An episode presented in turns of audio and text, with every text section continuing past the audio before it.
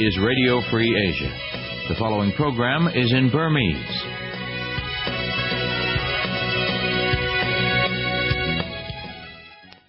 ။ကျက်တည်မင်္ဂလာအဖျားပြားနဲ့ပြည်စုံတဲ့မနေ့ကင်းဖြစ်ပါစေခင်ဗျာ။ဒီကနေ့2018ခုဇွန်လ10ရက်တောက်ကြနေမနေ့ပိုင်း RFA လွတ်လပ်တဲ့အာရှအသံအစီအစဉ်တွေကိုအမေရိကန်ပြည်ထောင်စုဝါရှင်တန် DC မြို့တော်ကနေစတင်အသံလွှင့်နေပါပြီ။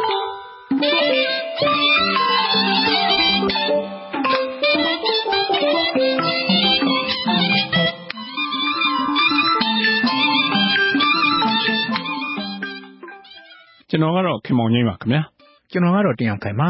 RFA မနေ့ဘက်ပိုင်းအစီအစဉ်တွေကိုမနေ့9နာရီကနေ10နာရီထိလိုင်းနိုမီတာ22 kHz 13633ညလိုင်းနိုမီတာ25 kHz 11835နဲ့လိုင်းနိုမီတာ41 kHz 9533ညတို့ကနေထုတ်လွှင့်ပေးနေပါတယ်။ဒီမနေ့အစီအစဉ်မှာဥစွာပထမတော့ကျွန်တော်တို့ပြည်တွင်းပြည်ပသတင်းတွေကိုတင်ဆက်သွားမှာဖြစ်ပါတယ်။အဲဒီနောက်သတင်းဆောင်ပါတွေသတင်းပေးပို့ချက်တွေနဲ့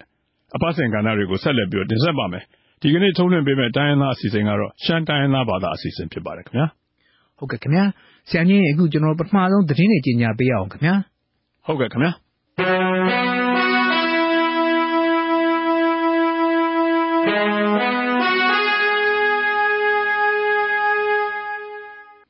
ကာလုံလို့ခေါ်နေကြတဲ့နိုင်ငံတော်ကာကွယ်ရေးနဲ့လုံခြုံရေးကောင်စီအစည်းအဝေးကိုဒီနေ့မနေ့ပိုင်းမှာကျင်းပပြုလုပ်နိုင်ပွဲရှိတယ်လို့နာမည်မဖော်လိုတဲ့လွှတ်တော်ကိုယ်စားလှယ်တချို့ရဲ့ ပြောကြားချက်အရ RFA က စုံစမ်းသိရှိရပါတယ်။ပြည်သူ့လွှတ်တော်မှာ ဇွန်လ ၈ ရက်နေ့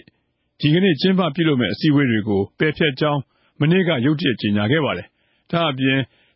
ရက်မြောက် ကျင်းပပြုလုပ်မယ့် အစည်းအဝေးကိုလည်း ထပ်မံကြေညာသွားမယ်လို့ ဖော်ပြထားပါတယ်။ပုံမှန်အစီအစဉ်အရဆိုရင် ဒီကနေ့ ဇွန်လ ၈ ရက်နေ့မှာ ကျင်းပမယ့် လွှတ်တော်မှာ ရခိုင်ပြည်နယ်က လူ့အခွင့်အရေး ချိုးဖောက်မှုတွေ စုံစမ်းစစ်ဆေးမယ့် လွတ်လပ်တဲ့ကော်မရှင် ဖွဲ့စည်းမယ့်ကိစ္စနဲ့ ပတ်သက်လို့ မဲခွဲပြီး ဆုံးဖြတ်ကြရမှာ ဖြစ်ပါတယ်။ ရခိုင်ပြည်နယ်က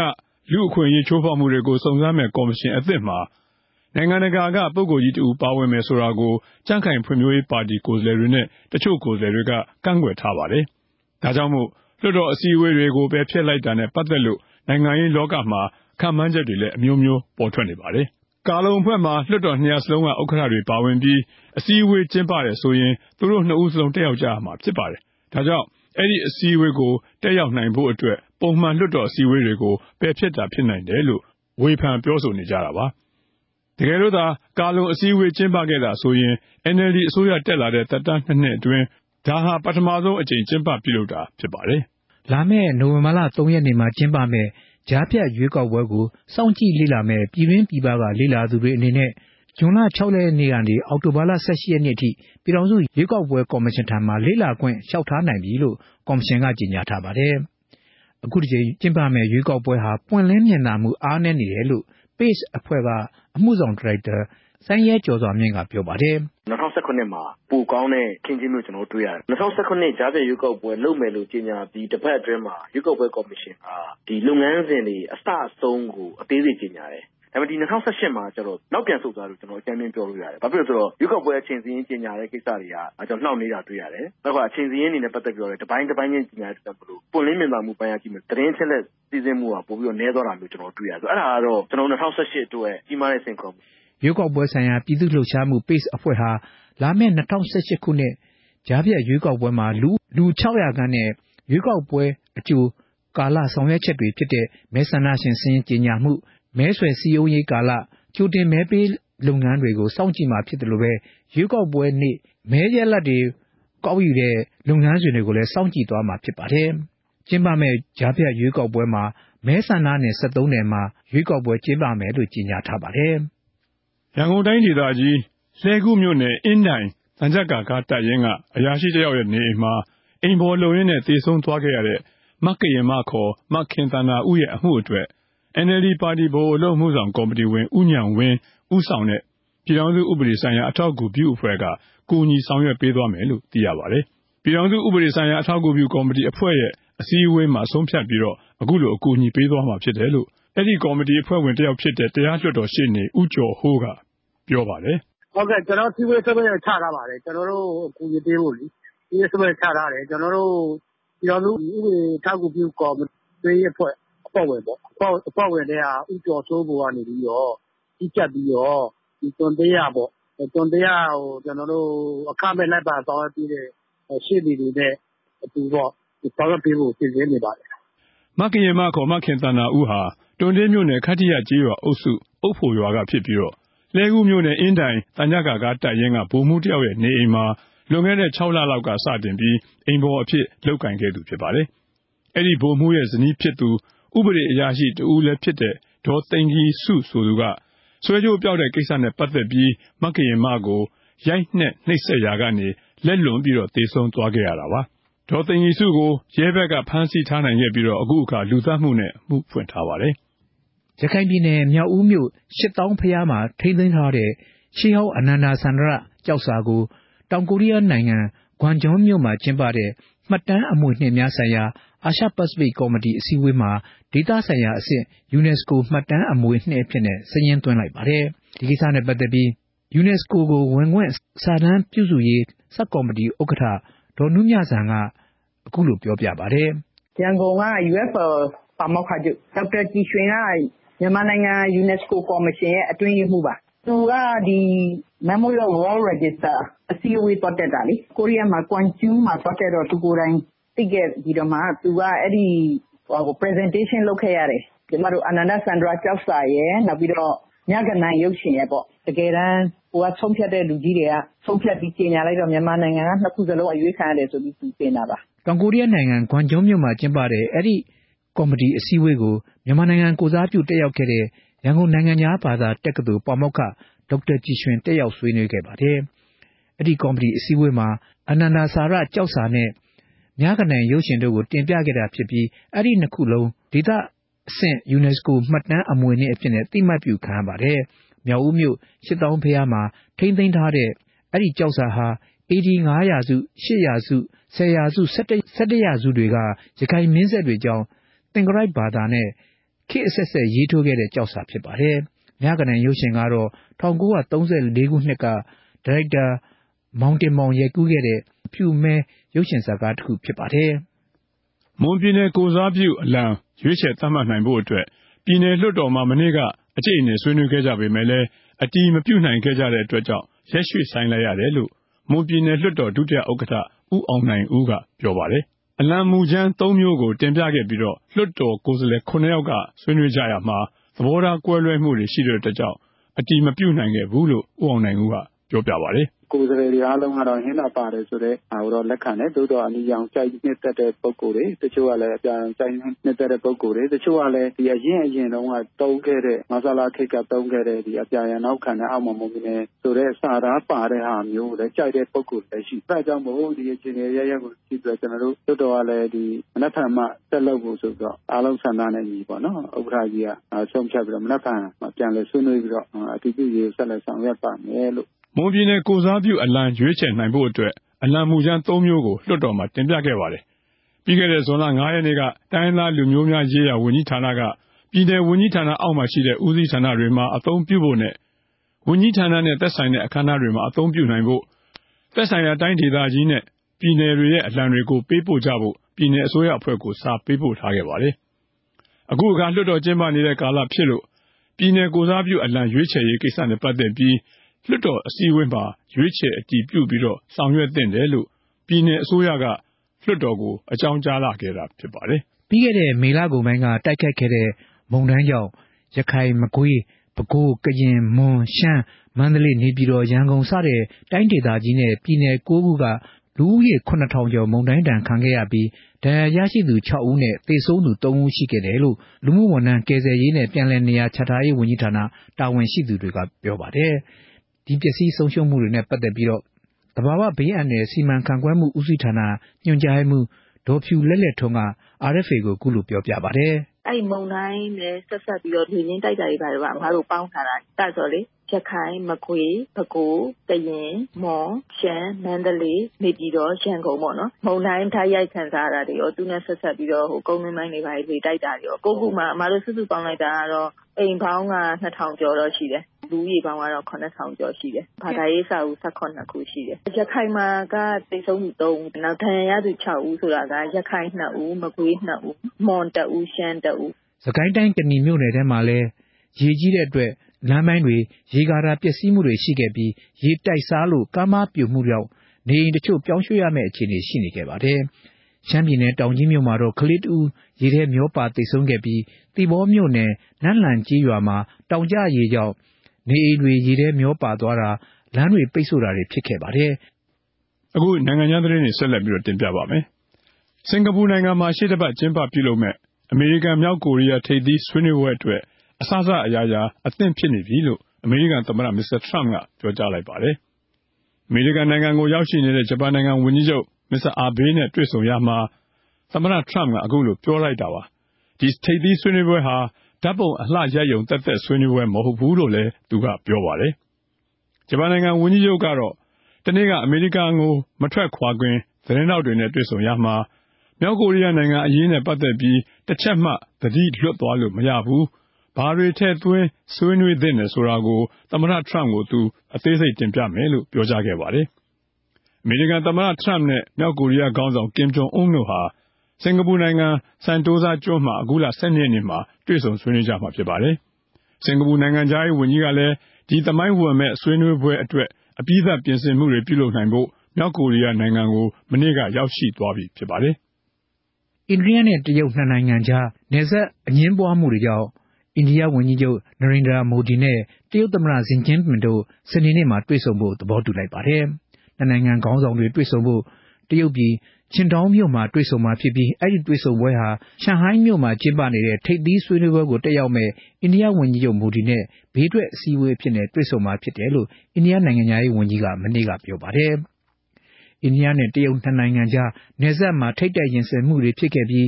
ဧပြီလကလည်း ခေါင်းဆောင်နှစ်ဦး တွေ့ဆုံခဲ့ပြီး အခုတခါ ဒုတိယအကြိမ်ဆွေးနွေးမှာဖြစ်ပါတယ်။ဗီယက်နမ်နိုင်ငံနဲ့လွတ်လပ်စွာကုန်သွယ်မှုသဘောတူညီချက်ကိုအတည်ပြုမပြဌာန်းဘဲပယ်ဖျက်ပေးဖို့ EU ဥရောပပါလီမန်ကိုဗီယက်နမ်ဒီမိုကရေစီရေးလှုပ်ရှားသူတွေနဲ့လူ့အခွင့်အရေးအဖွဲ့အစည်းပေါင်း၉၀လောက်ကတိုက်တွန်းလိုက်ကြပါတယ်။ဗီယက်နမ်နိုင်ငံအစိုးရဟာကမ္ဘာမှာလူ့အခွင့်အရေးချိုးဖောက်သူတွေထဲမှာအဆိုးဆုံးအဖွဲ့တဖွဲ့ဖြစ်တယ်လို့နယ်စည်းမခြားသတင်းထောက်များအဖွဲ့ RSF အပါအဝင်အဲဒီ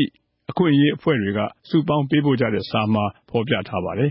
။လွတ်လပ်စွာ ကုန်သွယ်မှု သဘောတူညီချက် ချုပ်ဆိုဖို့အတွက် ၂၀၁၅ ခုနှစ်တုန်းက နှစ်ဖက်ကိုယ်စားလှယ်တွေ လက်မှတ်ရေးထိုးခဲ့ကြပေမယ့် ဥရောပပါလီမန်က အတည်ပြုမပေးရသေးလို့ အသက်ဝင်မလာသေးဘူးလို့လည်း သိရပါတယ်ခင်ဗျာ။သီရိလင်္ကာနိုင်ငံမှာ ခရစ်ကက်အားကစားမှာ လုပ်ပွဲကစားသူ အားကစားသမားတွေ၊စီစဉ်သူ နည်းပြအုပ်ချုပ်သူတွေကို အရေးယူနိုင်ဖို့ အထူးဥပဒေထုတ်ပြန်မှာဖြစ်သလိုပဲ အထူးရဲတပ်ဖွဲ့ ဖွဲ့စည်းပြီး ဖမ်းဆီးမှာဖြစ်တယ်လို့ အားကစားဝန်ကြီးက ကြာသပတေးနေ့က ပြောဆိုပါတယ်။အခုလို ဥပဒေပြင်ဆင်ရခြင်းဟာ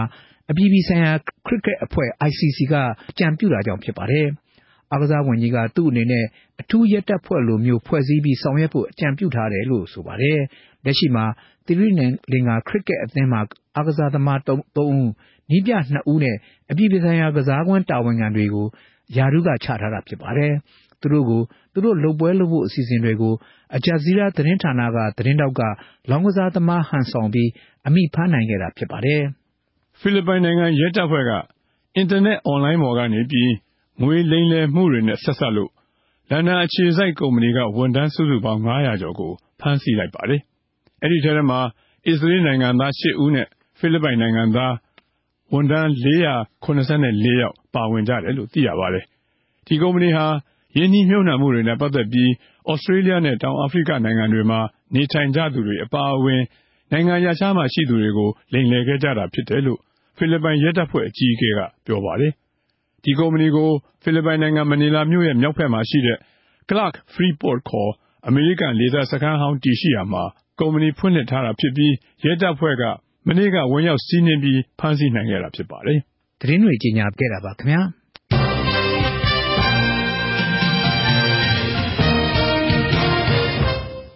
RFA မနေ့ဖက်ပိုင်းအစီအစဉ်နဲ့ဆက်ပြီးအတန်လွှင့်နေပါတယ်။ဆရာကြီးရဲ့အခုတော့ ကျွန်တော်တို့ လွှတ်တော်သတင်းနဲ့ပတ်သက်ပြီးတော့ တင်ပြပေးဖို့ရှိတယ်မလားခင်ဗျာ။ဟုတ်ကဲ့ခင်ဗျာ။လွှတ်တော်များဖွံ့ဖြိုးတိုးတက်ရေးဆိုင်ရာ ပေါင်းစပ်ညှိနှိုင်းဆောင်ရွက်ရေးအဖွဲ့ JCC ကို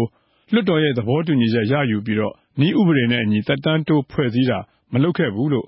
တမတော်သား ကိုယ်စားတယောက်က မနေ့က လွှတ်တော်မှာ ကန့်ကွက်ခဲ့ပါတယ်။ဒီကိစ္စနဲ့ပတ်သက်ပြီး RFA သတင်းတော်ကိုဝင်းကုတ်ကိုလက်က တင်ပြထားပါတယ်ခင်ဗျာ။လွှတ်တော်များဖွံ့ဖြိုးတိုးတက်ရေးဆိုင်ရာ ပူးပေါင်းညီနိုင်ရေးအဖွဲ့ JCC ကို ပြီးခဲ့တဲ့ ၂၀၁၆ ခုနှစ်မှာ ဖွဲ့စည်းခဲ့ပေမယ့် ကိုယ်စားလှယ်တစ်ဦးအနေနဲ့ မသိခဲ့ရသလို မကြာသေးခင်က အစီရင်ခံစာတင်သွင်းမှသာ သိရတယ်ဆိုပြီး တပ်မတော်သား ကိုယ်စားလှယ်တစ်ဦးက ကန့်ကွက်ခဲ့တာပါ။တပ်မတော်သား လွှတ်တော်ကိုယ်စားလှယ် ဗိုလ်မှူးဇင်လင်းက JCC ဖွဲ့တာကို ကန့်ကွက်တာမဟုတ်ဘဲ နည်းဥပဒေနဲ့အညီ မဆောင်ရွက်တာကို ကန့်ကွက်တာလို့ အခုလိုပြောပါတယ်။"နားလည်မှုလွဲသွားမှာ အကြောက်ဆုံးကတော့ ဒီနေ့လွှတ်တော်တွေ ဖွံ့ဖြိုးတိုးတက်မှုကို ကန့်ကွက်တာ မဟုတ်ပါဘူး။လွှတ်တော်တွေ ဖွံ့ဖြိုးတိုးတက်တဲ့ JCC ရဲ့ရည်ရွယ်ချက်ကို ကြိုက်လည်းကြိုက်တယ်၊ကြိုလည်းကြိုဆိုတယ်။သို့သော်လည်းဗိုလ်မှူးတို့ ကန့်ကွက်တာသည် ယနေ့ဗိုလ်မှူးတို့သည် ဥပဒေပြဌာန်းတဲ့ မဏ္ဍိုင်မှာရှိနေတယ်။အဲဒီတော့ အဲလို ဥပဒေပြဌာန်းတဲ့ မဏ္ဍိုင်မှာရှိတဲ့ လွှတ်တော်ကိုယ်စားလှယ်တွေ အားလုံးက ဥပဒေချိုးဖောက်တဲ့လူတွေ မဖြစ်ဖို့ အရေးကြီးတယ်။ကိုယ်ကိုယ်တိုင်က ချိုးဖောက်တဲ့လူမဖြစ်မှ ကျန်တဲ့လူတွေကို check and balance လုပ်လို့ရမယ်။အဲဒီတော့သူများကိုထိန်းကျောင်းလို့ရမယ်။အဲဒီတော့ကိုယ်ကိုယ်တိုင်ကနည်းဥပဒေတွေကိုမလိုက်နာလို့ရှိရင်ကျန်တဲ့လူဘယ်လိုလုပ်မှာဖြစ်မလဲ။ဒါကြောင့်မို့ဒီကနေ့ JCC အဖွဲ့ဖွဲ့စည်းတာနဲ့သက်တမ်းတိုးတာတို့ရှိတဲ့အတွက်နည်းဥပဒေနဲ့အညီဆောင်ရွက်ခဲ့ခြင်းမရှိတာကိုကန့်ကွက်တာ။"ဒါ့အပြင် JCC ဖွဲ့စည်းတာကိုလွှတ်တော်ဝက်ဆိုဒ်မှာဖော်ပြတာမရှိသလိုဒုတိယအကြိမ်ပြည်ထောင်စုလွှတ်တော်ပထမပတ်အစည်းအဝေးမှတ်တမ်းစာအုပ်မှာလည်းဖော်ပြထားတာမရှိဘူးလို့ပြောပါတယ်။ရှားတောမြို့နယ်ပြည်သူ့လွှတ်တော်ကိုယ်စားလှယ် ဒေါ်ဝင်းဝါထွန်းက JCC ဖွဲ့တာကို ထောက်ခံတဲ့အကြောင်း အခုလို ဆွေးနွေးခဲ့ပါတယ်။"ကျမတို့ ဥပဒေပြုရေးမဏ္ဍိုင် ဆိုတာက ကျမတို့ နိုင်ငံရေးစနစ်တစ်ခုရဲ့ ဥပဒေပြုရေး၊တရားစီရင်ရေး၊အုပ်ချုပ်ရေးမဏ္ဍိုင် သုံးခုရဲ့ ပင်မမဏ္ဍိုင်တစ်ခုလည်း ဖြစ်ပါတယ်။ကျမတို့ ဥပဒေပြုရေးမဏ္ဍိုင်ကသာလျှင် ကျမတို့ သမ္မတကြီးကို ရွေးချယ်တင်မြှောက်နိုင်ပါတယ်။အဲဒီကနေ နောက်ဆက်တွဲမှာကျမတို့ အစိုးရအဖွဲ့ကို ဖွဲ့စည်းနိုင်ပါတယ်။ဒီလိုဖြစ်တာ ဖြစ်တဲ့အတွက်ကြောင့်မို့လို့ကျမတို့ ဥပဒေပြုရေးမဏ္ဍိုင် အားကောင်းဖို့အတွက်ဆိုလို့ရှိရင် ဥပဒေပြုရေးမဏ္ဍိုင်မှာ ပါဝင်ပတ်သက်ကြတဲ့ ပုဂ္ဂိုလ် လွှတ်တော်ကိုယ်စားလှယ်များရော ကျမတို့ လွှတ်တော်မှာ အသီးသီး တာဝန်ထမ်းဆောင်ကြတဲ့ အရာထမ်း၊အမှုထမ်းများရော ထို့အတူပဲ ကျမတို့ လွှတ်တော်ရဲ့ အဆောက်အဦးပိုင်းဆိုင်ရာ ကိစ္စရပ်များသည်ပါ ဖွံ့ဖြိုးတိုးတက်မှုလိုတာဖြစ်တဲ့အတွက်ကြောင့်မို့လို့ JCC ကဲ့သို့သောလွှတ်တော်ရဲ့ဖွံ့ဖြိုးတိုးတက်မှုဆိုင်ရာကိစ္စရပ်တွေကိုပေါင်းစပ်ညှိနှိုင်းပြီးဆောင်ရွက်ပေးမယ့်အဖွဲ့အစည်းမျိုးဟာသေချာပေါက်လိုအပ်တာဖြစ်တဲ့အတွက်ကြောင့်မို့လို့အပိုဒ်၅၄ကိုလည်းထောက်ခံကြိုဆိုပါတယ်ရှင့်။"ဒါ့အပြင်ဖွံ့ဖြိုးမှုမိတ်ဖက်အဖွဲ့အစည်းတွေဖြစ်တဲ့ကုလသမဂ္ဂဖွံ့ဖြိုးမှုအစီအစဉ်၊နိုင်ငံတကာလွှတ်တော်စတဲ့အဖွဲ့အစည်းတွေက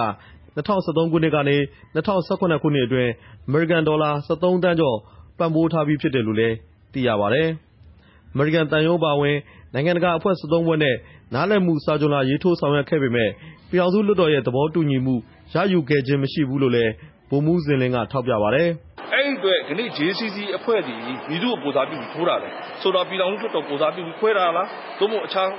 ဥပဒေနည်းဥပဒေနဲ့အညီ MOU လက်မှတ်ထိုးတာလား။ဒါကို မသဲကွဲဘူးဖြစ်တယ်။ဒါကြောင့်မို့ MOU လက်မှတ်ထိုးတဲ့အခါမှာလည်းဘယ်ဥပဒေနည်းဥပဒေနဲ့အညီ လုပ်တာလဲလို့ဗိုလ်မှူးတို့က ကန့်ကွက်တာ။"ဒါ့အပြင် JCC ရဲ့ အစီရင်ခံစာကိုလည်း လွှတ်တော်မှတ်တမ်းက ပယ်ဖျက်ပေးဖို့ကိုလည်း ဗိုလ်မှူးဇင်လင်းက ပြောပါတယ်။ပြည်ထောင်စုလွှတ်တော်ကို မကြာသေးခင်က အစီရင်ခံစာတင်သွင်းခဲ့တဲ့ လွှတ်တော်တွေ ဖွံ့ဖြိုးတိုးတက်ရေးဆိုင်ရာ ပူးပေါင်းညှိနှိုင်းအဖွဲ့ JCC ရဲ့ အစီရင်ခံစာကို ဒီကနေ့ လွှတ်တော်ကိုယ်စားလှယ် သုံးဦးက ဆွေးနွေးခဲ့တာပါ။ကိုယ်စားလှယ်တွေရဲ့ ဆွေးနွေးချက်တွေကို လာမယ့် ပြည်ထောင်စုလွှတ်တော် အစည်းအဝေးမှာ သက်ဆိုင်ရာ ပြည်ထောင်စုအဆင့်ဝန်က လာရောက်ရှင်းလင်းပြီး လွှတ်တော်မှာ မှတ်တမ်းတင်မှာ ဖြစ်ပါတယ်ခင်ဗျာ။အဲဒါက RFA သတင်းထောက် ကိုဝင်းကိုကိုလတ်ရဲ့ တင်ပြချက်ဖြစ်ပါတယ်။ ဟုတ်ကဲ့ဦးတင်အောင်ခိုင်ရေအခုဆက်လက်ပြီးတော့ ရခိုင်ပြည်နယ်က လွှတ်တော်မှာ တင်းမာမှုတွေဖြစ်နေတယ်ဆိုတဲ့အကြောင်း ကြားရမယ်ထင်တယ်နော်။ဟုတ်ကဲ့ခင်ဗျာ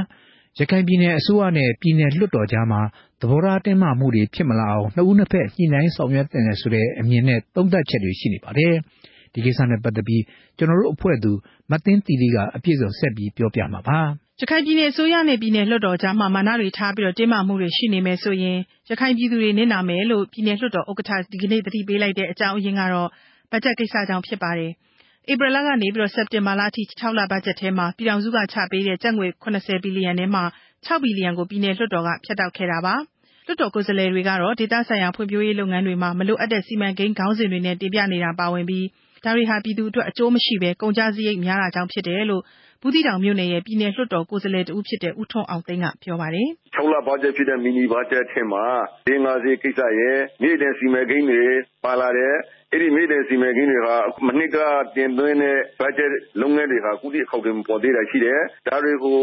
ဒေသဆိုင်ရာ ပြည်နယ်လွှတ်တော်ကိုယ်စားလှယ်တွေညှိနှိုင်းပြီးတော့ ဆောင်ရွက်ဖို့အတွက်ကို ဒီကအကြံပြုတိုက်တွန်းတာတွေကို ပြည်နယ်အစိုးရက ဒီအတိုင်းပဲ ပြန်ပါလာတဲ့အတွက်ကြောင့် ၆ ဘီလီယံကို ကျနော်တို့ ဖြတ်တောက်လိုက်ရတာဖြစ်တယ်။လွှတ်တော်ကိုယ်စားလှယ်တိုင်းဟာ ဒီ ဘတ်ဂျက်တွေကို ဆုံးရှုံးဖို့အကုန်လုံးကြောက်ပါတယ်။"၂၀၁၈-၂၀၁၉ ဘဏ္ဍာနှစ် ရသုံးမှန်းခြေငွေစာရင်းနဲ့ပတ်သက်ပြီး ဆွေးနွေးတုန်းကလည်း ပြည်နယ်အစိုးရဟာ မလိုအပ်ပဲနဲ့ငွေကြေးတွေကို အသုံးပြုနေတယ်ဆိုပြီး လွှတ်တော်က ဝေဖန်ထောက်ပြတာလည်း ရှိနေပါတယ်။ဒါ့အပြင်လည်း ရခိုင်နိုင်ငံရေးပါတီ ကိုယ်စားလှယ်တွေ အများစုရှိတဲ့ လွှတ်တော်နဲ့ NLD ဦးဆောင်တဲ့ ပြည်နယ်အစိုးရတို့ကြားမှာ တင်းမာမှုရှိတယ်ဆိုတဲ့ သုံးသပ်ချက်တွေလည်း ရှိနေပါတယ် ဒါကြောင့် ရခိုင်ပြည်နယ်မှာ အစိုးရနဲ့ လွှတ်တော်ကြား အခုလို ဘတ်ဂျက်ကိစ္စတွေသာမက တခြားအကြောင်းအရာတွေမှာ တင်းမာမှုရှိနေတယ်လို့ မြင်နေတာနဲ့ပတ်သက်လို့ ရခိုင်ပြည်နယ်ရဲ့ ဝန်ကြီးချုပ်ဟောင်း တဦးလည်းဖြစ် လက်ရှိမှာ အမ်းမြို့နယ်ရဲ့ ပြည်နယ်လွှတ်တော်ကိုယ်စားလှယ်တဦးဖြစ်တဲ့ ဦးမောင်မောင်အုန်းကို မေးကြည့်ပါတယ်။ကိုဖိကျင်နာဖြစ်တဲ့အတွက် မာနတွေကိုယ်စီနဲ့ သူ့ရဲ့လွှတ်တော်ဘသူက ပို့ပြီးတော့ပဲ အာဏာရှိတယ်လဲ လုတ်ပိုင်ခွင့်ရှိတယ်လဲ ထက်တယ်လဲဆိုတဲ့သူ့အရေးပြောရရင် ကလေးဆန်ဆန်လုပ်နေမယ်ဆိုရင် ကျွန်တော်တို့က တကယ်ဒီမိုကရေစီနိုင်ငံရဲ့ လေ့ကျင့်တွေကို မရသေးဘူးကျွန်တော်ထင်ပါကြကျွန်တော်အနေနဲ့ကတော့ဒီနေ့ဖြစ်ပေါ်နေတဲ့ ဒီဘတ်ဂျက်ကိစ္စကိုဒီ အစိုးရကော လွှတ်တော်ကောနော်ပြည်သူတွေအတွက်ကို စဉ်းစားပြီးတော့မှ ပူပေါင်းဆောင်ရွက်ပြင်တယ်ကျွန်တော်ထင်ပါတယ် နောက်တစ်ခုကတော့ဒီနေ့အဲဒီရခိုင်ပြည်နယ်လွှတ်တော်နဲ့ အစိုးရမှာလည်း တခြားကိစ္စတွေလည်း ပါဝင်ပတ်သက်တာပေါ့လေဒီကျွန်တော်ဒီဘင်္ဂါလီကိစ္စတွေအဲကျန်တဲ့ အစိုးရနဲ့ ဆောင်တဲ့ကိစ္စတွေမှာလည်း လွှတ်တော်နဲ့ အစိုးရ သဘောထားချင်းက တော်တော်လေးစန့်ကျင်တဲ့သဘော ဖြစ်နေတယ်။အော်အစိုးရအနေနဲ့ကလည်း ကိုလုတ္တမှတ်နေဆိုတော့မှ ဒီ stand ကိုသူကကင်ထားတာပေါ့နော်။ သူလည်း စေနာမှန်မှန်နဲ့ ကောက်မဲ့ထင်တဲ့ဟာကို လုပ်တယ်လို့ ကျွန်တော်တို့က ဒီလိုပဲတော့ညှင်းလင်းပါတယ်။သို့တော်လည်းသူတွေကိုယ်စားပြုတဲ့ လွှတ်တော်ရဲ့ သဘောထားတွေ ဆန္ဒတွေကိုလစ်လျူရှုပြီးတော့မှ ကိုမှန်တယ်ဒီမိလုပ်ပြန်ရင်လည်းဘလောက်ပဲလုပ်လို့စေနာဝင်နေဖြစ်တတ်ပါတယ် အခုလည်းဒီနေ့တော့မှတခြားကိစ္စတွေလည်း ပါတာပေါ့လေ တခြားကိစ္စတွေမှာဒီစောနဲ့တွတ်တော်မှာတော့ပုတ်တိုက်မှုတွေက တဖြည်းဖြည်းနဲ့ ကြီးထွားလာနေတဲ့အတွက် ကျွန်တော်ကတော့ထင်းထင်းလေးလေးနဲ့ ညှိနှိုင်းဆောင်ရွက်ဖို့တော့ လိုမယ်လို့ကျွန်တော်ဒီလိုပဲ မြင်ပါတယ်ခင်ဗျ တကယ်တော့ ရခိုင်ပြည်နယ်ဟာ အစိုးရအတွက် ထိပ်တန်းဦးစားပေးဖြည့်ရှင်းနေရတဲ့ ပြည်နယ်အဆင့်မှာ ရှိနေပါတယ် လက်ရှိမှာကိုပဲ ဒီရခိုင်ပြည်နယ်ထဲမှာ လူအခွင့်အရေးချိုးဖောက်မှုတွေ ကြီးကြီးမားမားရှိနေတယ်လို့ နိုင်ငံတကာကဆွဆွဲနေသလို ဘင်္ဂါလီရေးပြဿနာအပြင်တခါဒေသဆိုင်ရာနဲ့ ပတ်သက်လို့လည်း ဖွံ့ဖြိုးမှုနောက်ကျပြီးတော့ဆင်းရဲတဲ့ ပြည်နယ်တစ်ခုလည်း ဖြစ်နေပါတယ်။ ဒီလိုအခြေအနေအမျိုးမျိုးနဲ့ ပြဿနာအမျိုးမျိုးတွေကို ပြည်နယ်အစိုးရဟာ လွှတ်တော်ကိုယ်စားလှယ်တွေနဲ့ ပူးပေါင်းပြီးတော့ဆောင်ရွက်တာတွေက အားနည်းတယ်လို့လည်း မြောက်ဦးမြို့နယ်ရဲ့ ပြည်နယ်လွှတ်တော်ကိုယ်စားလှယ်တဦးဖြစ်တဲ့ ဦးထွန်းသာစိန်က ထောက်ပြပါတယ်။လွှတ်တော်နဲ့ အစိုးရဟာ ဘာပဲဖြစ်ဖြစ် ညှိနှိုင်းလို့ရတဲ့အရာအားလုံးကို ညှိနှိုင်းလို့သွားဖို့ပါပဲ။ဖွံ့ဖြိုးရေးစီမံကိန်းတွေနဲ့ ပတ်သက်ပြီးတော့ လွှတ်တော်ကို ချပြသင့်တယ်။သက်ဆိုင်ရာ မဲဆန္ဒနယ်မြေက လွှတ်တော်ကိုယ်စားလှယ်တွေနဲ့ ညှိနှိုင်းနိုင်တဲ့တိုင်တိုင်ပင်ပင်လုပ်သင့်တယ်။အခုကဒီ UEHRD လို့ခေါ်တဲ့ ပြန်လည်လက်ခံရေးနဲ့ ပြန်လည်ထူထောင်ရေးကော်မတီအနေနဲ့တော့ ရခိုင်ပြည်နယ်လွှတ်တော်မှာ တရားဝင်ချပြတာတော့ မရှိသေးပါဘူး။ဒါပေမဲ့ အလွတ်သဘောအနေနဲ့တော့ ဒေါက်တာဝင်းမြတ်အေးကနေပြီးတော့ ကျနော်တို့နဲ့ နှစ်ကြိမ်လောက်တော့ တွေ့ဖြစ်ပါတယ်။တရားဝင်တော့မောင်တောကိစ္စနဲ့ ပတ်သက်ပြီးတော့ တရားဝင် ကျနော်တို့ကို ချပြတာတော့ မရှိသေးပါဘူး။ ရခိုင်ပြည်နယ်အစိုးရဟာ ပြည်နယ်လွှတ်တော်နဲ့ ညှိနှိုင်းဆောင်ရွက်မှု အားနည်းတယ်ဆိုတဲ့ ထောက်ပြချက်နဲ့ ပတ်သက်လို့လည်း အမ်းမြို့နယ်ရဲ့ ပြည်နယ်လွှတ်တော်ကိုယ်စားလှယ်တဦးဖြစ်တဲ့ ဦးမောင်မောင်အုန်းရဲ့ အမြင်က။အဲ့တော့ယနေ့ ကျွန်တော်အမြင်ကိုပုံမှန်လင်းပြောရင်တော့ ယနေ့ ပြည်နယ်အစိုးရရဲ့ ဆောင်ရွက်မှုတွေက လွှတ်တော်ကို သူကအောက်ဆညှိနှိုင်းမှုမရှိဘဲနဲ့ သူမှန်တဲ့ထင်တဲ့ဟာတဲ့ဟာတွေကို သူလုပ်နေပုံတွေ့ရတယ်။အစိုးရကလည်း အောက်ကျပြီးတော့မှ လွှတ်တော်ကို ညှိရမယ်လူလည်းမဟုတ်ပါဘူးခင်ဗျ။သို့တော်လည်း အခုဟာကတော့ အစိုးရအနေနဲ့ကတော့ လွှတ်တော်ကိုပြစ်ပယ်တယ်လို့ ဒီလိုတော့ လွှတ်တော်ကိုယ်စားလှယ်အများစုက ခံစားနေရတယ်။တရားနဲ့တယောက်ကဟိုအပြစ်ကိုပဲ ချောင်းနေပြီးတော့မှ ရှိတဲ့အသေးလေးပြစ်ကိုလည်း အကြီးလုပ်တဲ့သဘောမျိုးတွေ ဖြစ်လာတဲ့အခါကျတော့ ဒီတက်တန်းကလာ၃နှစ်ကျော်ကလာမှာ ကျွန်တော်တို့ တော်တော်စိတ်မကောင်းပါဘူး။နော်ရခိုင်ပြည်နယ်မှာတက်တန်းပေါင်းတောင်းချတောင်းဖြစ်ကြတယ် ဒီလိုအထီးကကြတဲ့ အစိုးရနဲ့ လွှတ်တော်နှစ်ရကြားမှာပုတ်တိုက်မှုတွေ ကြီးထွားတာဟာ တကယ်တော့ နစ်နာဖို့က ပြည်သူတွေ ဖြစ်မှာပါကြာကျွန်တော်တို့ အတတ်နိုင်ဆုံးတော့နားလည်မှုတွေနဲ့ ရခိုင်ပြည်သူတွေရဲ့ မျက်နှာကိုကြည့်ပြီး ဆောင်ရွက်ပါလို့ကျွန်တော်ဒီလိုပဲကျွန်တော်အကြံပြုချင်ပါတယ်။ ဒါ့အပြင်လည်း ရမ်းဗြဲမြို့နယ်ရဲ့ ပြည်နယ်အမတ် ဦးသန်းမောင်ဦးကို သူ့ရဲ့ Facebook စာမျက်နှာမှာ ရခိုင်ပြည်နယ်ရဲ့ ပညာရေး၊စီးပွားရေး၊ကျန်းမာရေးနဲ့အတူ ပြည်နယ်အစိုးရရဲ့ အုပ်ချုပ်မှုတွေကို ဝေဖန်ရေးသားခဲ့တဲ့အတွက်ဆိုပြီးတော့ရခိုင်ပညာရေးမှူးက တရားလိုလုပ်ပြီးတော့ဆက်သွယ်ရေးဥပဒေပုဒ်မ ၆၆နဲ့ အမှုဖွင့်ထားတာရှိပါတယ်။ပြည်နယ်လွှတ်တော်ကိုယ်စားလှယ်တဦးကို ပြည်နယ်အစိုးရက အမှုဖွင့်တဲ့ကိစ္စနဲ့ပတ်သက်လို့ မြောက်ဦးမြို့နယ်ရဲ့ ပြည်နယ်လွှတ်တော်အမတ် ဦးထွန်းအောင်သိန်းရဲ့ သုံးသပ်ချက်ကတော့ဟုတ်လား ဒီမိုကရေစီစိတ်သုံးတယ်လို့ ကျွန်တော်ပြောရမှာပေါ့လေဆိုတော့တည်းကို Facebook စာမျက်နှာပေါ်မှာပုံရှိုးကိုရှိုး မဟုတ်ပဲတိုက်ရိုက်ကို သူက ထောက်ပြတာပဲဖြစ်တယ်ဟလာထောက်ပြတဲ့ဟာကိုတက်ဆရာ ပြည်နေဆိုတော့နော်ငါတို့ကို တိုက်ခိုက်တယ်ဆိုတော့သဘောတရားကို ဆောင်းတော်တဲ့အတွက်ကြောင့်ခုလိုဖြစ်တော့တာဖြစ်တယ်လို့ ကျွန်တော်လည်းသုံးသပ်ပါတယ်ခင်ဗျ ရခိုင်ပြည်နယ် ဝန်ကြီးချုပ်ဟောင်းဖြစ်တဲ့ ဦးမမောင်အုံးကလည်း အစိုးရနဲ့ ပြည်နယ်လွှတ်တော်ကိုယ်စားလှယ်ကြားမှာ မလိုလားအပ်တဲ့ တင်းမာမှုတွေ မဖြစ်ဖို့တတိထားပြီး လိုမယ်လို့လည်း ထောက်ပြပါတယ် ဦးသားမောင်ပြောတဲ့ခါလေးတွေကျွန်တော်တွေ့ရပါတယ် သူ့တဲ့ပြင်းထန်တဲ့ ဝေဖန်မှုတွေ အများကြီးရှိပါတယ်။ရခင်အစိုးရကတမန်ကြီးကိုရော အခုလည်းအဲတရှိရှိတဲ့တမန်ကြီးတကွတောင်အောင်ဆန်းဒါတွေကိုလည်းမတင်တဲ့သူတွေက ပြောဆိုညာရတက်နေတာပဲဗျာ အဲအဲ့ဒါဒီကြတော့ မလုပ်ဘဲနဲ့ ဒီတယောက်ကြမှာ လုပ်တယ်ဆိုတာ ဒါလည်းတဘာဝတော့ကြပါဘူး ဝေဖန်တာ မကြက်ဘူးဆိုရင်တော့အနာကြီးဖြစ်နေတာပေါ့နော် မှားသွားတယ်ဆိုရင်လည်း သူပြောတာ ကိန်းကနန်းတစ်ခုမှားတယ်ဆိုတယ်ဒီကိန်းကနန်းကိုမှားတဲ့အတွက် သူ့ကိုထောက်ပြရင် လက်ခံပါတယ်တော့ကိုယ်စားလှယ်ဆိုတော့ ဘာပဲပြောပြောဒီအစိုးရကို ထိန်းကျောင်းဖို့ဆိုတော့ သူကတော့ ပြောစရာရှိတာ ပြောမှာပေါ့ အတက်နိုင်ဆုံးပေါ့နော် ဒီလိုမျိုးတွေကိုဒီအစိုးရနဲ့တို့ကြမှာ မဖြစ်အောင် ထိမ့်သိမ့်ဖို့တော့ လိုတယ်လို့ ကျွန်တော် ဒီလိုပဲ ပြောပြရစီဒီကိစ္စနဲ့ပတ်သက်လို့ အစိုးရဘက်က တုံ့ပြန်ချက်ကို သိနိုင်ဖို့အတွက် ရခိုင်ပြည်နယ်အစိုးရရဲ့ အတွင်းရေးမှူးကို တယ်လီဖုန်းနဲ့ ဆက်သွယ်မေးမြန်းခဲ့ပေမဲ့အစိုးရအဖွဲ့ အစည်းအဝေးရှိနေတဲ့အတွက်ဆိုပြီး ဆက်သွယ်လို့ မရခဲ့ပါဘူးရှင်။ ဒါ့အပြင်လည်း ရခိုင်ပြည်နယ်ကဗန္နာရေး အခွန် စီမံကိန်းနဲ့ စီးပွားရေးဝန်ကြီး ဦးကျော်အေးသိန်းကို ဥပဒေကရနှင်းထားတဲ့ တာဝန်တွေ မကျေပွန်လို့ဆိုပြီး တာဝန်ကနေ ရပ်ဆိုင်းဖို့ဆိုပြီး ရခိုင်ပြည်နယ် လွှတ်တော်ကိုယ်စားလှယ် ၁၂ ဦးကနေပြီးတိုင်ကြားထားတဲ့အမှုလည်း ရှိနေပါတယ်။ဒါ့အပြင်လည်း မနှစ်ကဆိုရင်လည်း ရခိုင်ပြည်နယ်ရဲ့စီပင်သာယာရေးဝန်ကြီး ဦးမင်းအောင်ဟာ ပေးအပ်ထားတဲ့ တာဝန်ကို ကျေပွန်အောင် ဆောင်ရွက်ခြင်းမရှိဘူးဆိုပြီး ပြည်နယ်လွှတ်တော်ကိုယ်စားလှယ် အမတ် ၁၇ ဦးက တိုင်ကြားခဲ့ပြီးတဲ့နောက် ဦးမင်းအောင်ကို တာဝန်ကနေ ပြီးပြီးခဲ့တဲ့ ဇန်နဝါရီလမှာ ရပ်ဆိုင်းထားတာတွေလည်း ရှိပါတယ်ရှင်။ ဒါကတော့ကျွန်တော်တို့ဖွဲ့သူမသိန်းတီရဲ့တင်ပြချက်ပါ။အခုဆက်လက်ပြီးဆက်သွယ်မေးမြန်းချက်တစ်ပုဒ်ကိုတင်ပြပေးဖို့ရှိတယ်မဟုတ်လားခင်ဗျာ။ဟုတ်ကဲ့ခင်ဗျ။အခုလာမယ့်နိုဝင်ဘာလ3ရက်နေ့မှာကျင်းပပြုလုပ်မယ့်2018ခုနှစ်ဂျားပြရွေးကောက်ပွဲကိုရွေးကောက်ပွဲဆိုင်ရာပြည်သူ့လှုပ်ရှားမှု PACE အဖွဲ့ကလူအင်အား600လောက်နဲ့စောင့်ကြည့်လေ့လာသွားဖို့စီစဉ်နေကြပါတယ်။ဒီကိစ္စတွေနဲ့ပတ်သက်ပြီး PACE အဖွဲ့ရဲ့အမှုဆောင်ဒါရိုက်တာစိုင်းရဲကျော်စွာမြင့်ကို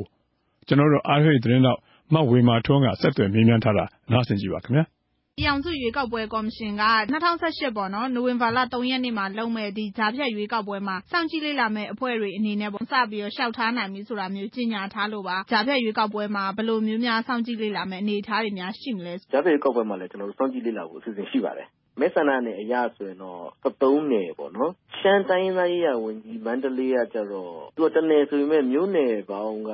23မြို့နယ်လောက် ဖြစ်နေတာကိုအဲ့အဲ့ရှမ်းကိုတော့ကျွန်တော်တို့ဘယ်လိုကြည့်ရမလဲ ကျွန်တော်တို့မစင်မဆုံးဖြတ်ကျန်တဲ့ မဲဆန္ဒနယ်12ခုစလုံးကို ကျွန်တော်တို့ ကြည့်မယ်ဒီရွေးကောက်ပွဲ နေ့တစ်ခုတည်း မဟုတ်ဘဲနဲ့အခုကျွန်တော်တို့ ရွေးကောက်ပွဲအကြိုကာလတစ်ခုလုံးမှာ ကျွန်တော်တို့ ကြည့်မယ် မဲဆန္ဒရှင်စင်ကြင်တတ်တတ်မှုနဲ့ ပတ်သက်ပြီးတော့မှ ကျွန်တော်တို့ ကြည့်မယ် မဲဆက်စည်းရုံးရေးကာလကို ကျွန်တော်တို့ စောင့်ကြည့်မယ်ဒီကြိုတင်မဲပေးတဲ့ကိစ္စ စောင့်ကြည့်မယ် ဒါ ရွေးကောက်ပွဲနေ့ အဲ့ဒါပြီးတော့ မဲရလက်တွေ စုပေါင်းတဲ့ဖြစ်စဉ်ဖြစ်စဉ်အားလုံးကိုတော့ ကျွန်တော်တို့ ကြည့်ဖို့စဉ်ရှိတယ် အကို အဲ့ဒါဆိုတော့ပေါ့နော်စောင့်ကြည့်ဖို့ လူအင်အားတွေပါကြတော့အရေးအတွက်ပေါ့နော်ခက်မှန်းခြေ ဘယ်လောက်လောက်များ သုံးရမယ်အနေထားရှိနိုင်မလဲကို ဖြစ်စဉ်တစ်ခုလုံးကို ကျွန်တော်တို့ အကြမ်းပြင်းမှန်းထားတာတော့ စောင့်ကြည့်လေ့လာသူ600လောက် ကျွန်တော်တို့ သုံးမယ်လို့ အကြမ်းပြင်းမှန်းထားတယ် ရွေးကောက်ပွဲကော်မရှင်စီကနေ မဲရုံစည်ရင်းတွေ ထွက်လာမယ်ဆိုရင်တော့ ဒီထက်ပိုပြောနိုင်တယ် ဒါပေမဲ့အကြမ်းပြင်းအောက်ထက်ကတော့600လောက်နဲ့ စောင့်ကြည့်လေ့လာမှု ပြုလုပ်မယ်လို့ စဉ်းစားထားတယ် ကျွန်တော်တို့ကျွန်တော်တို့ base တစ်ဖွဲ့တည်းအနေနဲ့ အရင်ရင်ဒီ